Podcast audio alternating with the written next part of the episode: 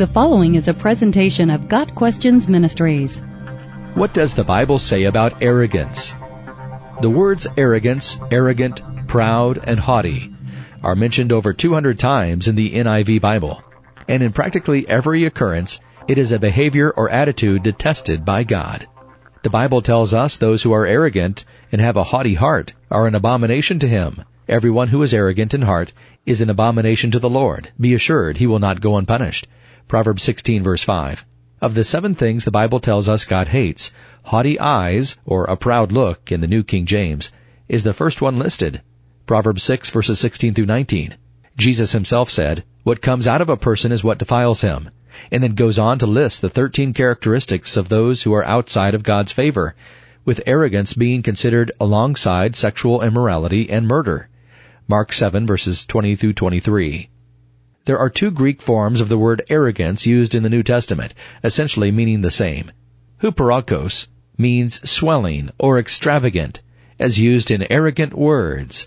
2 Peter 2 verse 18. The other is phusiosis, meaning a puffing up of the soul, or loftiness, pride. 2 Corinthians 12 verse 20. It is incumbent upon believers to recognize that being arrogant or having a pompous attitude is antithetical to godliness. 2 Peter 1 verses 5 through 7. Arrogance is nothing more than an overt display of one's sense of self-importance. 2 Timothy 3 verse 2. It is akin to that it's all about me mindset that says the world revolves around me. Proverbs 21 verse 24. Instead of arrogance, the Bible teaches us the opposite. In writing to the church of Corinth, Paul describes love.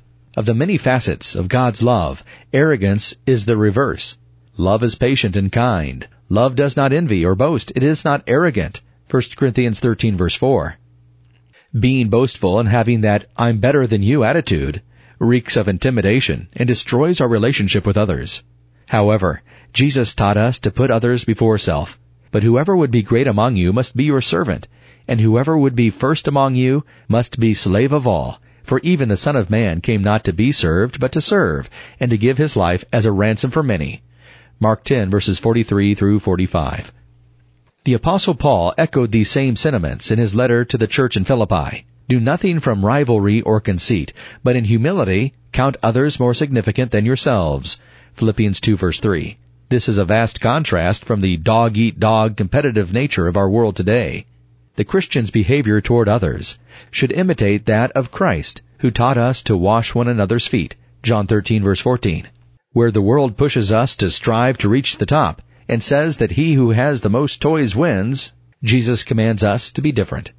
For everyone who exalts himself will be humbled, and he who humbles himself will be exalted. Luke 14 verse 1. Regarding our attitudes toward God and our fellow man, God gives us two promises. First, that the arrogant will be punished, Proverbs 16 verse 5, and second, blessed are the poor in spirit, for theirs is the kingdom of heaven, Matthew 5 verse 3. For in truth, God opposes the proud, but gives grace to the humble. 1 Peter 5 verse 5. Got Questions Ministry seeks to glorify the Lord Jesus Christ by providing biblical answers to today's questions.